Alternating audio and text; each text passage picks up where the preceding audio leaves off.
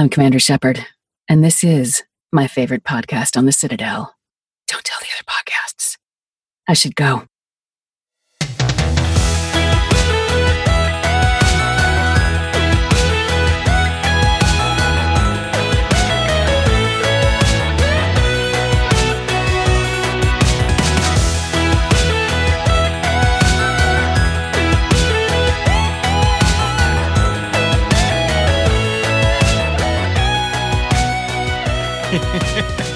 Hey everybody, you are listening to Adrian Has Issues, the conversational podcast celebrating the culture of creativity. Happy twenty twenty-two, everybody. Needless to say, it has been a while since I have recorded a podcast. Um, it is a new year, new set of episodes, and I've never been more excited to get back in front of the mic. With that said, I'm actually just even more excited to even talk to today's guest. Uh, you have heard him on the show before. Um, oh my gosh, you've been on several episodes of this show. Matter of fact, I believe this is what, your third or fourth uh, appearance at this point, right? I, I think so. I was I know it's been a little. It's been over two years, two and a half years maybe. And that's wild because I talked to you like right before you know the end times. That's right. Before things got crazy. Right, and on that episode, we had spoke about uh, this really great video game project in which you did the soundtrack of Card of Darkness, but I'll give you a proper introduction. Today, I'm speaking with Grant Henry, best known by his stage name Stemage, who is a composer, session player, and audio engineer. His resume is next level bonkers in the best way possible, so I'm going to run down the highlights here. Of course, the creator of Metroid Metal, you're the former guitarist for the game tribute band Lily's Rolling Stars, and you're also the guitar player for the Emmy-nominated animated series Steven Universe. Like I mentioned before, we were on a show talking about Card of Darkness, the video game from Brave Wave Productions, um, and also on your first appearance, you were on talking about Bubsy uh, Paws on Fire from the Bid Trip developers Choice Provisions. You are also involved in some other games, including Moonglow Bay, Chicory, A Colorful Tale, Eikenfell, which is funny because just before we got started, um, there's like a, a Twitter account that basically posts like deals on games, and Eikenfell came up, and I remember just quote tweeting it, just saying, buy this game because it's a fantastic soundtrack.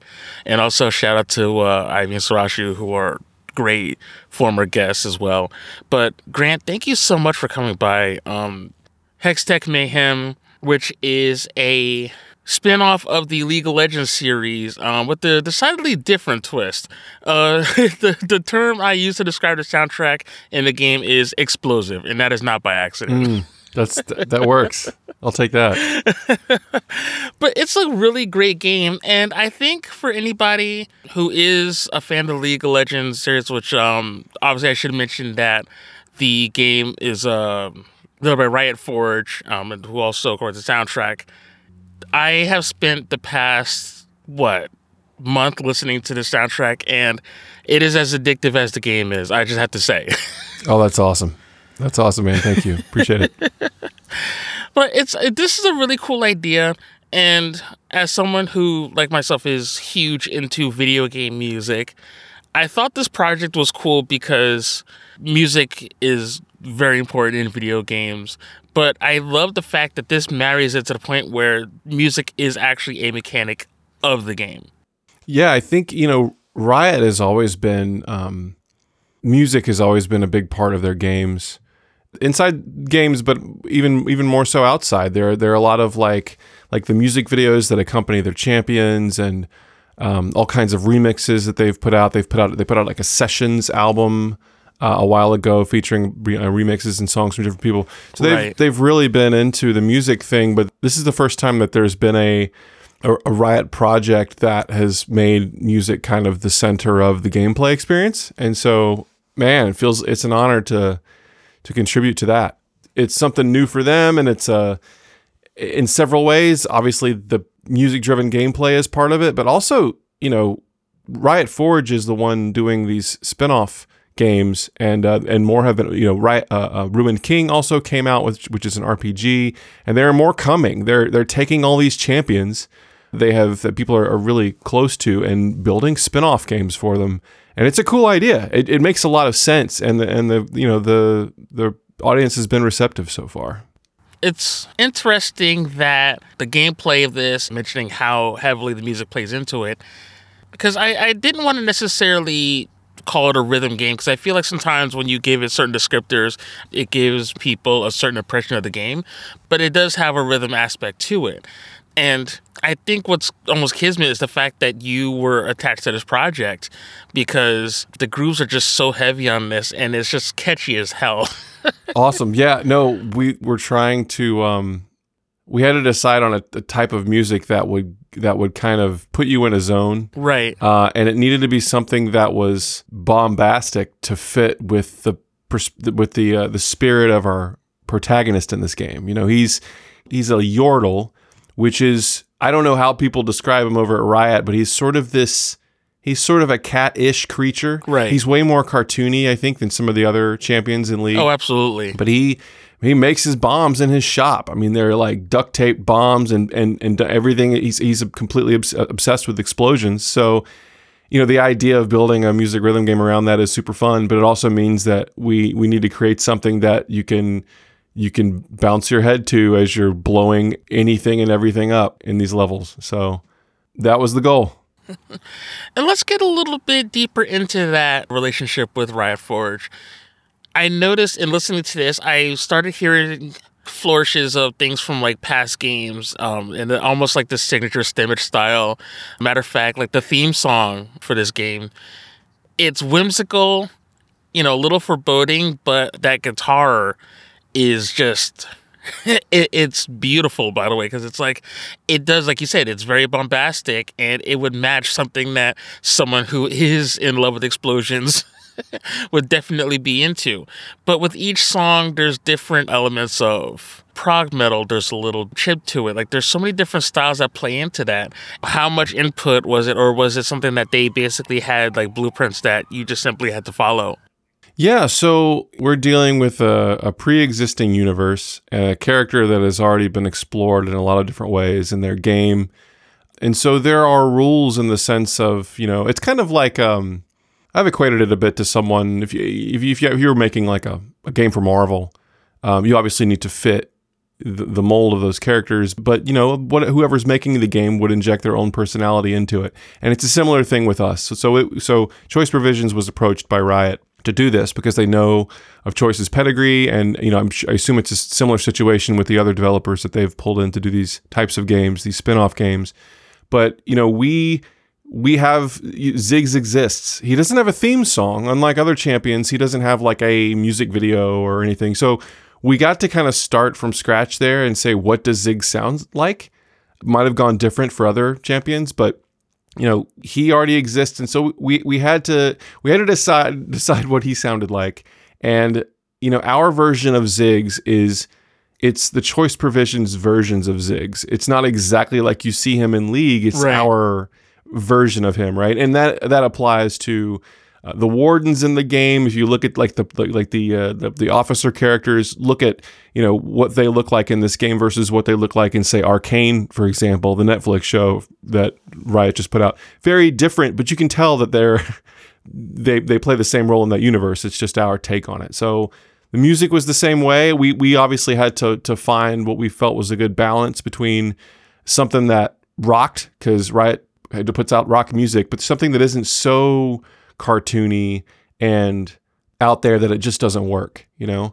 And so We we started with this sort of found, what we call, they've, they've called found instrumentation, like the kinds of instruments that you can't quite tell what they are, but it sounds like something that might have come out of his shop, you know? Right. Like sort of the, the twangs and sounds of metal and things like that as a baseline. But in the game, the, the better you perform, the more the music rocks, right? The guitars come in, the drums kick into gear. So it's sort of a combination of what things might sound like in his shop and in his universe, and then the sort of amped up guitar version of of uh, you know, the, which was which was a big that I, I really pushed for that. I thought kind of the the a moment of rocking out made sense when playing these levels if you were performing well. So that's that's how the game plays. It, the music starts at a certain level, and then the, the the more you kick butt, the more the music rocks. That's the idea. Yeah, so it was a back and forth with them to figure out what that sounds like and what that should be. from the, you know, the first world of the game to the end, through, through boss music and everything like that. So definitely a partnership there.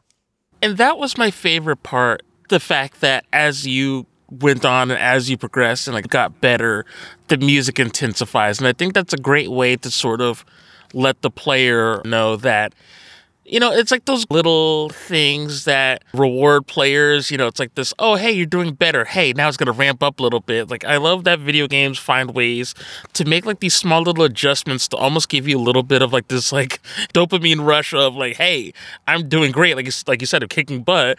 And as you do so, like, the music just swells. Like, it, it gets more intense. Like, it gets bigger and bigger. And much like an explosion, obviously, it starts out small and it gets wider and wider. And even though it's like you would think like the whole vibe is very chaotic, but yet the production and, you know, the musicality of it is very tight and also just like very concise at the same time. It's an interesting experience and a slightly different one compared to the old runner games, like the, uh, the runner games that uh, Bit Trip Runner and stuff that Choice had made before. Those games work by moding up. You you you play a level. If you run into stairs or run into an obstacle, you bonk and you start over, right? You die and you start the right. level over, or you start the checkpoint over again. Uh, and the way you get the music to increase in intensity is you collect these boom boxes, these predetermined locations for boom boxes. You grab one, the music kicks up, you mode up. The Bit Trip games have always played like that. And for this, we wanted to do something that was a bit more, we, we, you know, those games can be challenging when you, you know, every time you hit a wall. Uh, and sometimes there are obstacles that can appear just before the next checkpoint. So it can be, um, it's a game for music rhythm game fans. And, you know, we're entering new territory here with Riot Crowd, right? You got people who might like Ziggs, but may not be as familiar with music games. So the way we built it is that you, uh, when you perform well, the music kicks up. And if you start screwing up, then the music sort of modes back down, and you if you if you bonk into something, you you enter this sort of recovery mode where you have to hit prompts to get back out of it, but it never really stops you from continuing and, fi- and finishing the song. So it's like so we it's a it's a bit easier to get through a level your first time through that way, but there are all kinds of extra prompts and hidden things in the level that you can really there is a challenger rank you can get in these levels. Uh, by collecting and blowing up every single optional environmental object that we have in there. I can only challenger maybe the first third of the game um, before I just can't anymore. And we've got, there's people, there are people online challenging like the bosses and later levels, and it gets, it gets tough. So the game, you sort of can decide how deep you want to go. It's not, it's not super punishing at the beginning, and you, and as you do well, you get to hear those extra layers of music. Right. Which is cool, but you know, you you if you really want to challenge yourself, you can. It's sort of like a, it's a bit more choose your own difficulty in a way than some of the older games were. And that's something that amongst my friends that I've heard discourse about online regarding game difficulty and people's different playing styles. Because I mean, personally speaking, I'll admit I'm that person who is awful at like a Soulsborne game. Like that is like that is definitely uh, not my expertise, but something like this, you know, like a rhythm game, I love because there's just something great about getting that flow. And once you start getting better and improving, it's almost kind of like a muscle memory where at that point, like you're just kind of going. And unfortunately, I'm that person that always messes up once I realize like, hey, I'm it, it's working out, I'm doing it. And then once I acknowledge that, then I'm like, oh, now I start messing up a little bit. So that's that's good for people like me, where it's like, because Bit Trip, I definitely uh, was put through. But by the same time, like once you figure it out, it, it's an absolute blast. No pun intended. Yeah, we. there, there you go. Yeah, we call it we call it the flow state. When you do well, you sort of get in the zone. Realizing that you're in the zone can totally screw you up. Yeah, which is exactly what you just said. There were so many people streaming the game on day one and watching them figure out what the game was and then bang their head against these levels uh, and just get better and better and better, like and, and, and move on and or want to increase their scores. And it was it's such a different game for us uh, in the way it's made. And so it was and we you know we did a lot of testing, but it was really cool to see it play out and see how someone who is a music game fan would approach it, and then someone who is completely new would approach approach it as well. So yeah, it's it's a it's a different kind of game, but we didn't want you to completely pull your hair out unless you're really just trying to go for it, and then we might give you a little give you give you some a little challenge. I want to talk about the main theme of this game. It's super catchy. It's a lot of fun. As you listen through the soundtrack and play the game, like any really good game, I love how the main theme is interpreted throughout. So I, I don't know if you want to get into a little bit of the actual process in making the theme itself. Yeah, you know, the theme was just one of those things where it's happened a couple times, but it's really like uh, you're just in the shower and all of a sudden you hear it and you have to run down to your computer and, and get like a crude version of it written down before you... Uh, you know, before it's gone forever. um, I actually there. I mean, like it, it evolved a little bit, but there's a main. There's a thing that um, there's sort of a silliness about Ziggs, and a zaniness that the chromatic scale does very well with. Like chromatic, just you know, one note played, an uh, increasing a semitone over and over and over again. Like Flight of the Bumblebee is a is an example of a, a chromatic run where it's just it's just up and down, one note at a time, no notes being skipped. And like that is a very chromatic by, by default is sort of this.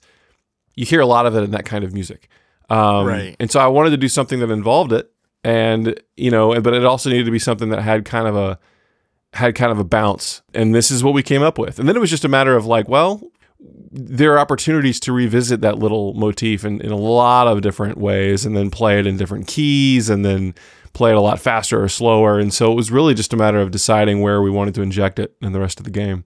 Uh, and by the end of the game, most of the game was written in order from the earlier levels to the later levels, not all always, but by the end of the game, it's sort of like the, the last three levels are really just rock tracks. Like the, the difference between the, the, the main version of the music and the rock version are pretty close already. They're just sort of guitar tracks, uh, and then playing sort of the the epic sort of prog metal version of that theme as you as we come to the end of the game was a lot of fun to put together. So uh, and I don't know how many you know I don't know how many uh, people are making it all the way to the end, but the the Third World's music is some of my favorite music in the game. So uh, hopefully people can get that far. Yeah, and like what was the one song? It was like um Famous Blast Words. Oh yeah. Like, if I never knew anything about this game, there was a soundtrack, just that as a standalone song, like, I had to loop that four times in a row. Like, it was just, it was just so well done. And like I said, that guitar is just so clean. Like, I did not expect myself to be headbanging by the end of this, but congratulations, you got me to do it. Oh, very good. I'm so pleased. um, that's awesome. Yeah, we, uh, for the, for the soundtrack, um, you know, every level is about minute twenty to minute to two minutes long, and they all have their main layer of music and their rock layer. And I was trying to figure out what to do for the actual listenable soundtrack, because like I wasn't just going to put those songs as they are in the game on the soundtrack just plain, because it isn't as much of a listenable experience. You know, the songs are have a lot of function to them. Right. I wanted to be able to mix the main layers and the rock layers together into more uh, more, more of a listenable sort of soundtrack experience, and that's how they um how they ended up. And yeah, Famous Blast Words and and a Yordle Immortal uh were smashed together on the soundtrack. That's kind of like the end. That's like the the big crescendo, you know, before the last boss. One thing I, I did want to catch up with on, because I realized, you know, the last time we did speak was when, well, I mean, officially on a podcast, was when Card of Darkness came out, which was twenty nineteen, which again, I really, so when you said two years ago, you know, you just said it very matter-of-factly, and I'm thinking to myself, there's no way it's been two years. I know, right? like, I there's know. there's no way it's been two years, and I really sat, and then I'm thinking to myself, oh, that would explain why. Like, there's just this huge chunk of time where it just was equal parts standing still and also moving so fast that I didn't realize it was that long ago. Oh, yeah. Yep. Just just subtract a year. That's, just, that's how you math it. That's how you math it. How you have to. Or at least what it feels like. But I know you, you're constantly working on so many things, and I don't know if there's anything like you can maybe expand on, because I know you've always have something spinning.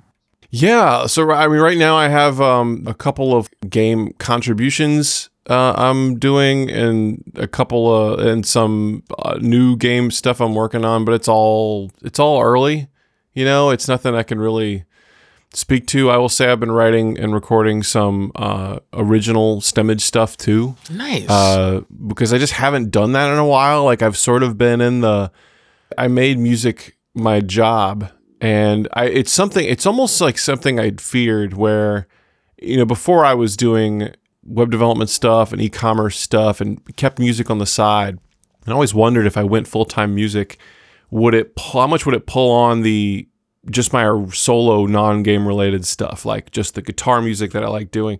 And I think it's, I, this was a really crazy, this year, especially this past year was a really crazy year getting this and some other stuff done. So, um, you know, I, I it's like, I, I haven't, I didn't make it a, a, a big effort to like, you know, take the time, I think, to do some original Stemage stuff, even though I have a bunch of riffs in my head. I like saying the riff vault is full at the moment. Sometimes it's empty, but right now it's plenty full and I just got to take some time to do it. So I've got a couple things I'm working on there.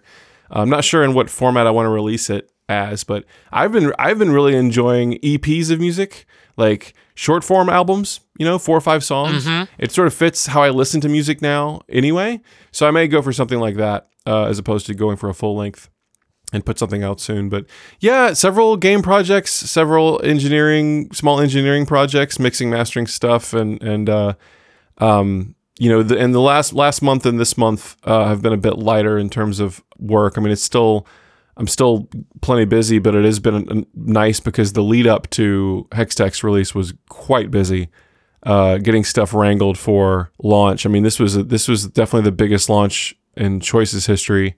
And, I mean, the music and gameplay of Hextech are tied one hundred percent.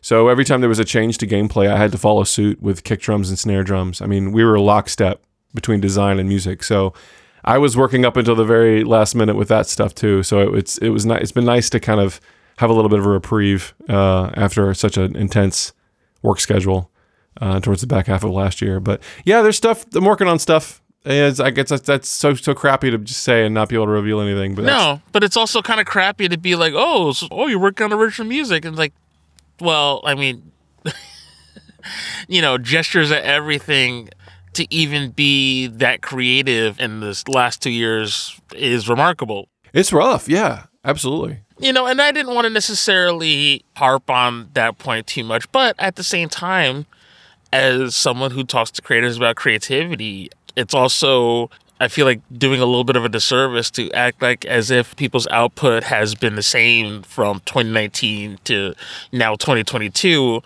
and to somehow act as though that hadn't shifted for a lot of people. I think people are, a lot of people are reassessing how they approach um, the release of music and things like that. You know, we just, I, you know, I, I'm I'm doing some stuff with, um, you know, Viking Guitar. We just had a meeting talking about what we want to do for this year. I'm doing some stuff with the Super Strikers, which is the Brave Wave house band that we've recorded probably, I don't know, five or six songs that have not come out yet. And I can't say why, but they're, it's in, that's in process and some new stuff. Actually, we'll probably have a video up this month is my hope. Uh, awesome. With some stuff. So there's like, you talk about what to do for those, because you think about all of a sudden, all these artists are stuck at home. And it's like, what do you do to put music out? And there's sort of, there are sort of expectations now around the release of music that weren't always there. A lot of people couple their releases with videos, or they make videos the priority. Some are, you know, a lot of people are doing vinyl, but some people just go digital exclusively. There's just so many different things around the part, outside of the part of actually making the music, that makes your head spin anyway. But then you couple the pandemic and a really loud scene of musicians all putting stuff out at the same time with it, and it's like, man, it's it's hard to even know how to approach that sometimes. Yeah, I can only imagine. You know, so it, but it's yeah, it's been it's been difficult for everybody, I think, and no matter what kind of creative, you know, outlet you have, this has been a, a taxing Uh, Uh, window for people. No denying it, you know? No. So yeah, it's it's been a lot. I can understand why a group or an artist really has to reassess how to release music. Not that the other formats aren't always viable, but like I said, everybody's now kind of in a similar place. So, and you know, obviously everybody wants to stand out and make something that's unique, but also putting it out in a way that, that makes sense, and also that people will pay attention to, because there's so much stuff that was coming out. Matter of fact, my best friend and I, um, we were joking on another podcast about the fact that within even last year, so many bands that we loved, it seemed like every week there was a new album coming out. Oh, yeah. And it's totally great for a fan. But then I realized what was happening was, as I'm listening to one album and absorbing that, you know, something else was coming out. And I was like, oh, I got to listen to this. And then now I'm spoiled for choice. And I guess that's not necessarily a problem, you know, but, you know, not, I don't want to sound like I'm complaining, but how do you then stand out when everything's happening all at once? I think there are different, people approach that idea a different way. Some people say, well, I mean, and especially in the arrangement scene, I think that you have people that if they're going to put something out, they might as well put something out that's relevant to that moment, right? And at least they can ride on the popularity of whatever that is. Like for in the game cover scene, you see a lot of people putting out covers of games, you know, the day that they the game comes out, because it it's it's absolutely relevant. So if they're not going to write something for fear of potentially just being a flash in the pan or something that is is just going to get get seen quickly and disappear. It's like, well, if that's going to happen, that it might as well be as as relevant as possible when it comes out. You know, that's that's that's an approach. Um, but for original music, I mean, what do you do? You know, you can try to get a few more eyes by doing a video, but yeah, you're it's it's just a very there are so many amazing artists making amazing albums uh, and and singles and stuff, and it's just a very it's a very loud scene and. It's all very siloed, you know, everybody's into the certain kinds of things that they're into. And there's, but man, there are, there are a million bands for you out there. Uh, that's for sure. You know? Right. It's great. It's great as a listener, but it is sort of a strange time to be releasing music, especially, you know, when there's this, there's this catharsis after you create something where you, you know, finally you've worked on something for so hard, you finally put it out in the wild and it's, it's an odd experience. You put it out, it might get some attention, and then it just sort of tapers off, and then it's off to the next thing. And that's a very that can be a taxing, taxing experience for an artist, you know. Right. So I think people have been sort of reassessing what it means to put out music and how to how to put it out in the best way possible. And it's it's interesting. People were looking at that stuff anyway, but during the pandemic, I think even more so.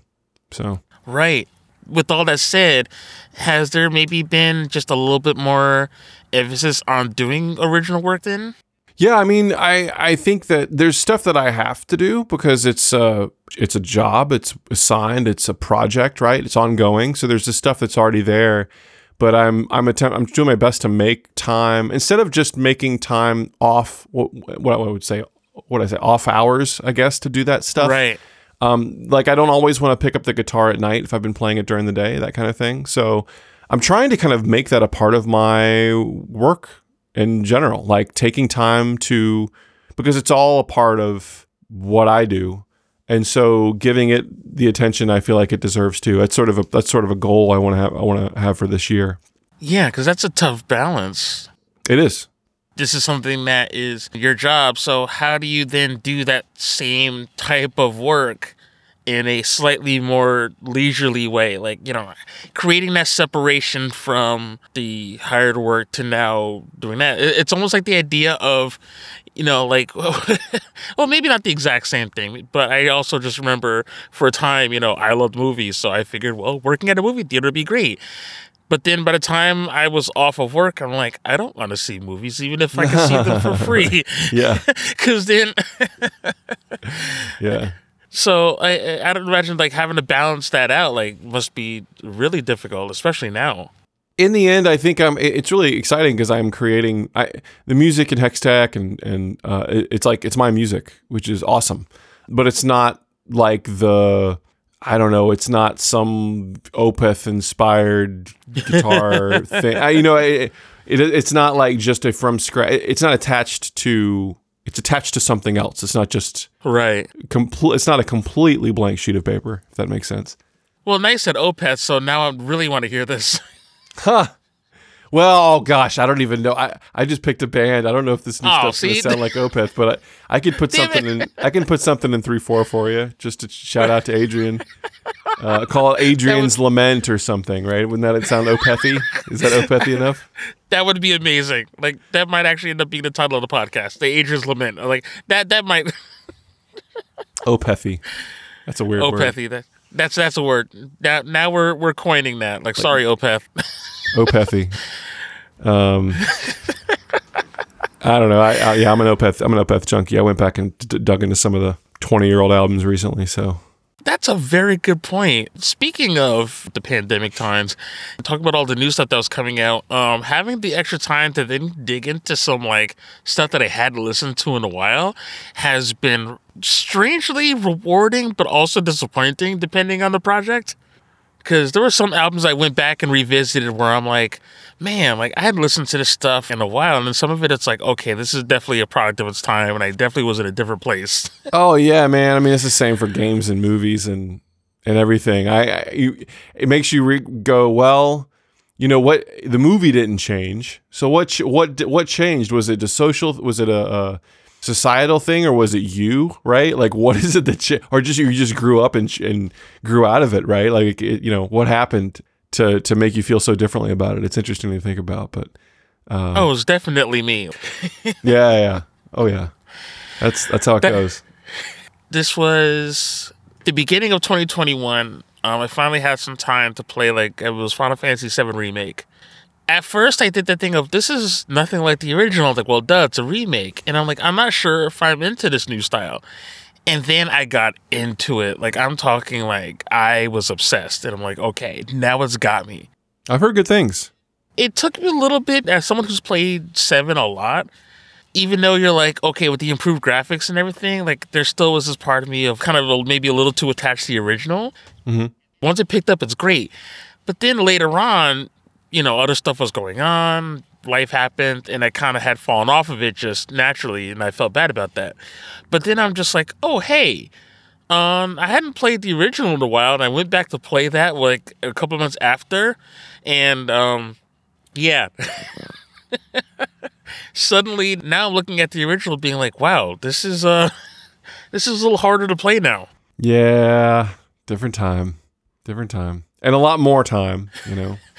And I probably just annoyed every Final Fantasy seven fan by saying that. And it's not that I disliked the game. I was just like, man, this is uh, this is a little bit different. I think a lot of Final Fantasy seven fans feel that way. I mean, they'll they they still love it the same, but I think they'll admit that things have changed, and you know, expectations are uh, about how games are game design's approached is a bit different. I mean, like I, I remember I, I watched a dude play a lot of it in college, and I remember near the end of the game, watching a however many asteroids flying from the other side of the galaxy. I don't know how many times I had to watch that one sequence.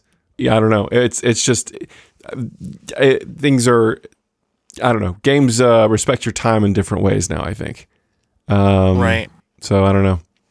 But if nothing else, this time has also given me a greater appreciation for what goes into art.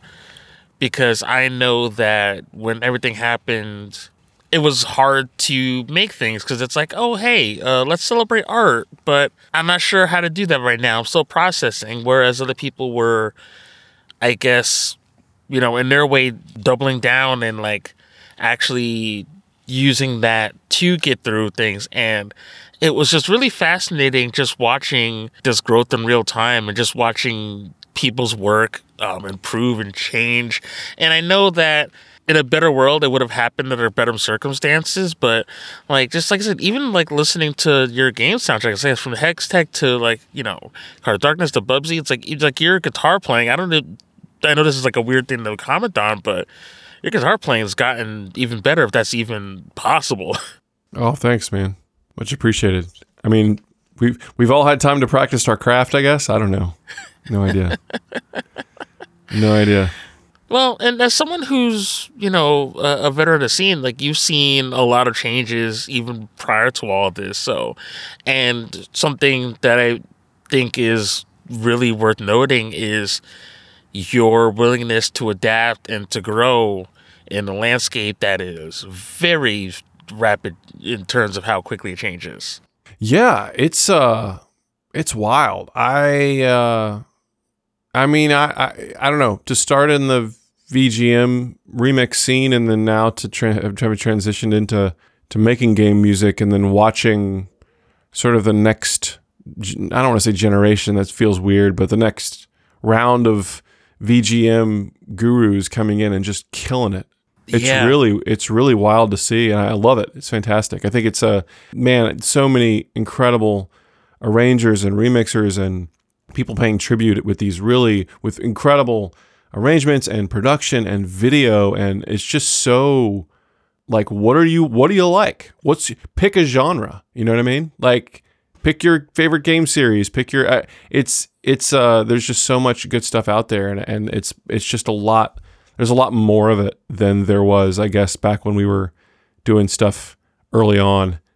Yeah, it's, it's great to see. I'm, I'm, I'm so honored to be able to do the music for games thing, because there are a lot of people trying to do that, just like there are a lot of people trying to do other things for games as well, not just music, but it's just, it's a, it's a tight space there too. And really honored to be able to contribute to it in some way. But, um, yeah, I don't know. I've tried to stay, it used to be that I would never touch a keyboard. It was all guitars and guitar effects. And now I'm doing a lot of that, right? I'm doing a lot of, a lot more samples and a lot more extra stuff that I didn't do before. So I, that is certainly a part of trying something new and trying do, doing stuff that's relevant. I, I've been I've been sort of forced to dabble in different styles and try new ideas because of the gigs I've taken, and it's been a lot of fun. It's been super rewarding doing that. Yeah, because there's always that part of the creative process where, as much as a challenge can be thwarting, it's like you almost strangely crave it at the same time. Yeah.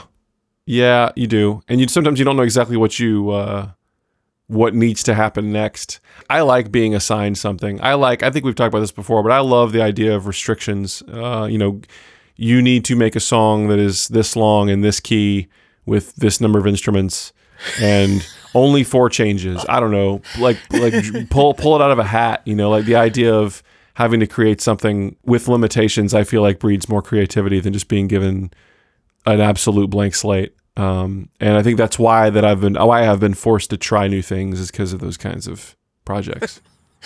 And knowing that, I want to retroactively apologize. For what? What did we do? Um, What'd you do, Adrian? Well, first off, what don't I do? Um, when I approached you about the theme song to the podcast. And oh, yeah. I remember sending you the image that friend of ours, J L Draco, had rendered. And I remember sending that to you. And I think the only real words I put was essentially the vibe I was looking for was Saturday morning. And I don't think I said much more than that. And looking back, I was like, shoot, I gave him nothing to go on other than that. Oh, that's that. so like, much, this- though. That's so much. Like...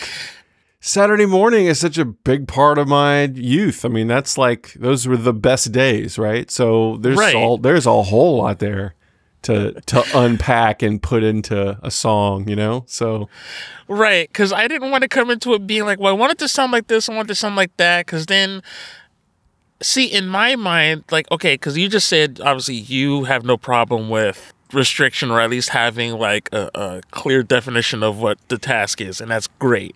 Whereas me, I'm like, okay, um how does it make you feel? Like, let's go for it. And I'm like, that that was like, at first I'm like, oh my god, that must have been infuriating.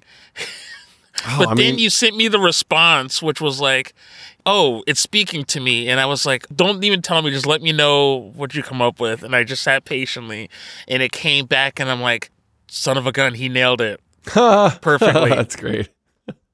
I love it. Well, I mean, I mean, you you get different input from from different people. I've had I've had people request themes where they're like, I would like, you know, at seven seconds, we need to have an intro, and at seven seconds we transition into this, and then at fourteen seconds we transition. Like it's it, it's almost like uh like like the song has been storyboarded for me. Um, right. And then other ones, there's just nothing. Uh, so and I think and you have no idea what people actually want to. want instruction instructionally. Maybe people people want to just listen to a few episodes and do, you know, go with their gut. But I thought your your instruction was great. If you're pleased with the result, then hey, um, you jived. Overjoyed, actually. All right, all right. Like, awesome. Because there was this great, and, and I know this is maybe like a a little, I don't want to say narcissistic, but whatever. It's my podcast. But at the same time, it's like I I haven't. actually spoken to you, at least on the record, since then, so I never really got to like go over this at all. But I thought it was really cool because it's, of course, you know, my love of chip music, synth, of course the drums, but then that guitar, you know, that sort of just lays in the bed is just, it's perfect. Oh, awesome. Awesome, awesome. I'm writing something right now that it's a little, it's somewhat similar. It's got the kind of, uh, the kind of synth and guitar singing together thing. I just think that's kind of a that's kind of a neat sound. I like that sound. It's a happy sound. I'm addicted to that sound. Like, I don't know. I grew up on synths and guitars, so it's like it's just it it just speaks to me. I don't know. So awesome. The idea that you're dabbling more in like keyboard work and synths, I'm like, wow, maybe it's not, you know, necessarily your forte. It's something, you know, that you said that you've been having to do more. Meanwhile, I'm here like an anime character with like stars in my eyes, like, oh my gosh, like, by all means, please. Huh. More synths for everybody. Yeah, I'm in. I've been way more into into synth stuff, you know, enjoying synth music recently anyway. Like the, I go back and forth between guitar-filled music and guitar-less music as far as the stuff I've been listening to. You know, it's, you know, it's, you can't help but get inspired by some of the weird stuff you find that sounds completely new. What is some of the stuff that you've been inspired by? Oh man, recently I've been li- loving these old, um, there, there are all these old albums that were put out for uh, like library music for videos and production and stuff. And a lot of them are have been digitized. It's just like library music that you'd find online. You need some free music, so you go find it. Well, back in the day, those were right. sold as L Ps and C Ds. And there are some composers that are that just have these incredible... Like, the albums aren't maybe the most listenable thing front to back, because the, the what they'll have is they'll have, like, a minute-long song, then a thirty-second version of that song, then a fifteen-second version of that song, because who knows what you might need. Does that make sense? Right. No, that so, makes perfect sense. But like there there are a couple of artists. There's a there's a guy there's a guy named Jeff Bastow, B A S T O W, and his brother Trevor Bastow, and they have but in the seventies and eighties and early nineties, they made the most killer like synth-based library music. It's like some of the best old synth stuff ever. It's like the kind of stuff you'd see on like uh factory like uh, safety and instructional videos for factory safety and like sports compilations and stuff like that, um and there's just tons of it out there, and I've I've been really into spinning some of these. I'll have to send you links to some, but oh, by all means, because I didn't like I mean I'm aware of the music, but I didn't know that there was actual compiled music. I always just thought that was just stuff that maybe got farmed out to a company, but like was never collected anywhere. That's remarkable. It's awesome. It's it's like a lot of people have got these and put them on YouTube because a lot of the copyrights have expired for them. Um, so people are just archiving them on YouTube off their L Ps, which is amazing. So, but yeah, that's been making me happy. Uh, I've been listening to, I have, there are a couple of like um, random, let's see, I'm trying to look and see if there's anything here that Uh, I've been into this guy, Jacob two two, uh, Jacob and then two hyphen two. He's got some really fun electronic stuff that's really cool. And then I, and I've been in a lot of, back into a lot of rock stuff recently. Chimp Spanner just put a new track out. Cynic has a new record out. Um, nice. So that stuff. There's a band called Stake, S T A K E, from Belgium that I've been really into. And they have some new music out too. They're kind of like a weird Belgian post-rock band. So um, some synth stuff in there, but I don't know. Look those up, people. Pretty cool stuff. By all means. Also, shout out to you, by the way. You had tweeted uh, a while ago. Uh, someone had asked, what are some songs that like you simply need to dance to? And you had posted a track from Shinobi three, which... Oh, yeah. Yes. I don't know if my cousin C J is listening to this. If he does, though, he would absolutely love that. We played Shinobi three way too much, and... You want to talk about a soundtrack that slaps. Oh, man. Seriously. It's incredible. It's so funky and, and nasty sounding. It's like the right? dirtiest F- FM. You know, it's about as gross as the Genesis sounded, but in a good way. Um, I discovered that soundtrack at MagFest. Someone had played it, and we were listening to it on my brother's Bluetooth speaker, and we just sort of had it. Walking from between our in, in the hotel room and then walking down the hall between hotel rooms, we just sort of had it on because you just kind of have to like that, especially that Ninja Soul song specifically. You just have to like stomp walk to it. It's like dancing, but you have to be moving. You got to be moving forward. You know what I mean? Like it's like right. a, you're like charging forward with style uh, with that track. So it, that's just what I don't. I'm not like much of a dancer. I I bob my head a lot, but like that was a song that you just can't help but sort of move your entire body to. Uh, that's oh. great. I, I, Shinobi music is just incredible.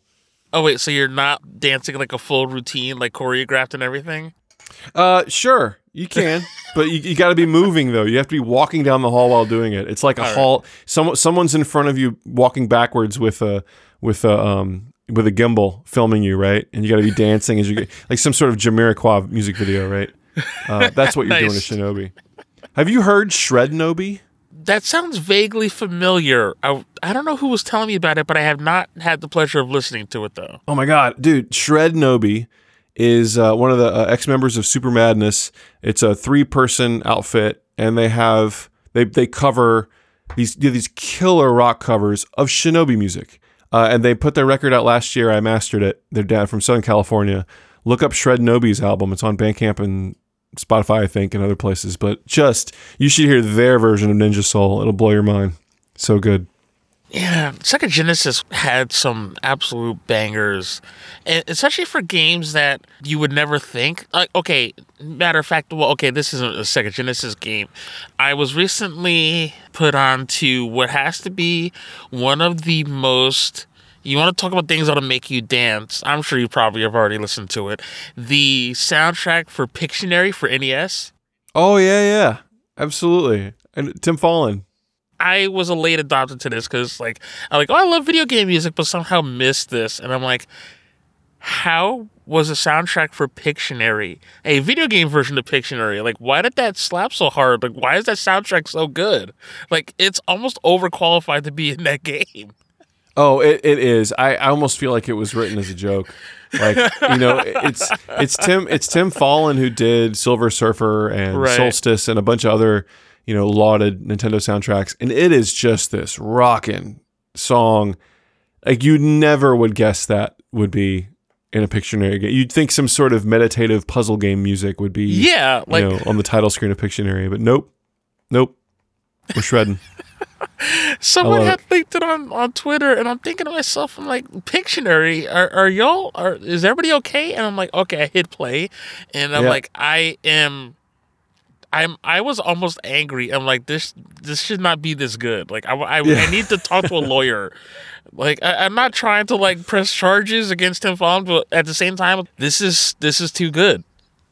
Oh yeah, yep. You speak the truth. It's just too um, good. No, man. There's so much to catch up on. I, I know it's been a while, but at the same time, I also know that we do have to wrap up at some point. But want to, of course, thank you, not even just for the theme, but also just the work that you've done and coming back to even chat about it, which, you know, like I said, it's been a minute since I've done this. And I, I do think this was like the perfect way to like come back. So thank you for taking the time out. Yeah, man. It's always a, it's a, it's a joy to come on and, and gab. We had our, we had our pre pandemic podcast. Now we're having our po- we're having our, our our debrief, you know, so good reason to come back. Well, it's not that it's over, but you know what I mean. It's sort of no. like we're, we're all used to it now, so right. And uh, I guess that's my thing, because I've used the term post-pandemic, but I don't think in my head I use that to mean like it's over, but just meaning like it's like, I don't know, I have to come up with a different word. I don't know, it's sort of a mindset. It's sort of a way the, the the shock of it is over, I think, and the now it's sort of like a, well, how do we address this as a part of how the world works and then move forward, you know, together. Yeah. So um that's that's way too many words though. We need one word, and I don't, I don't have it for you, so sorry about no, that. No, I definitely don't have it either. Yeah. Something hyphenated, right? Okay, well, you know what though, then I will say post-pandemic, but with the intent of what Uh, Stemage just said, so sure. I will sure. use your elegant words, because I apparently had lost mine during that. But no, a lot has happened, and like I said, in listening to those episodes, like I was literally in a whole different place that last time, and the fact that you've gone through this and yet we're still here, able to speak and talk about your new projects. Like I said, like Hextech Mayhem, my favorite soundtrack of yours, bar none. It's fun, it's intense, and even if you... Well, you should play the game, obviously. Definitely play the game, Choice Provisions, Riot Forge. Everybody involved did a great job on this. But even if you're just listening to the soundtrack, it is still an auditory treat. Like, your ears will thank you. Thanks, man. That's that's very cool. Yeah, it's uh, it's on Spotify and YouTube Music and iTunes and all that stuff. And then it's also on... Uh, and then the game is ten bucks. So it's not like a... It's not going to break the bank, and it's on currently on Switch and P C. So appropriately priced rhythm music banger. We were happy to to release it at a lower price point so more people could get in. It's a, it's an interesting thing because it's like, it's the Riot fan base, I think, asking the fans of Ziggs to pay for a game that's, you know, not play anything like League uh, right. at all. And it's a new, it's a new idea. It's a new concept. I mean, I think that like, I'm, I'm glad we were able to price it a little lower for that crowd. So, so lots more people will try it. So without a doubt. I mean, I would go as far as to say that a lot of the games you've been involved with recently are definitely worth playing. Um, you know, they definitely have an ear for talent, and, you know, lending your voice, uh, so to speak, uh, to these games has been really cool. And I'm really excited to see, you know, see and hear these projects you've been teasing, because you know me. So I, I was excited to see what happens next. But again, thank you. And also, thank you so much for that incredible theme. Like I said, you nailed it. And it's funny, I remember I had loaded that on my um, my music player. Yeah, because I still have, like, digital audio players. I haven't given them up completely. But um, Attaboy. I actually... Oh no, I'm not giving that up. I just I listen to too much music, and streaming only scratches that itch. It's like I, I need to have like a device specifically for this, because my phone can only handle but so much. Oh sure. But like, I'll be forever grateful, because, you know, if I don't mind me saying, you could have said no. Like, you could have just been like, you know what, I'm not really interested. But you were so enthusiastic about it, and that's when it's like, okay, this is going to be a treat. And that's why it's like, I didn't want to give you too many notes, because at that point, the exclamation mark was already over your head. I'm like, look, I just got to trust the process. And again, thank you so much. Dude, my pleasure. It's a, it's such a fun pod, so I'm pleased to, to be a part of it. Thank you. Uh, And uh, yeah, a bit more frequently, uh, obviously. Top of every episode, I'll take it. No, it was yeah. it's it's great. It's it's. I was hope glad you're glad you're pleased with it. I hope everybody else enjoyed this, and every episode can be found on Adrian Has Issues dot com. We are on all these streaming platforms like Apple Podcasts, Spotify, Stitcher, Google Podcasts, and pretty much wherever else uh, you find podcasts are found. The ending theme, much like the beginning theme, is performed uh, by my guest. That'll do it for this episode of Adrian Has Issues, and we will see you next issue, and happy twenty twenty-two, everybody.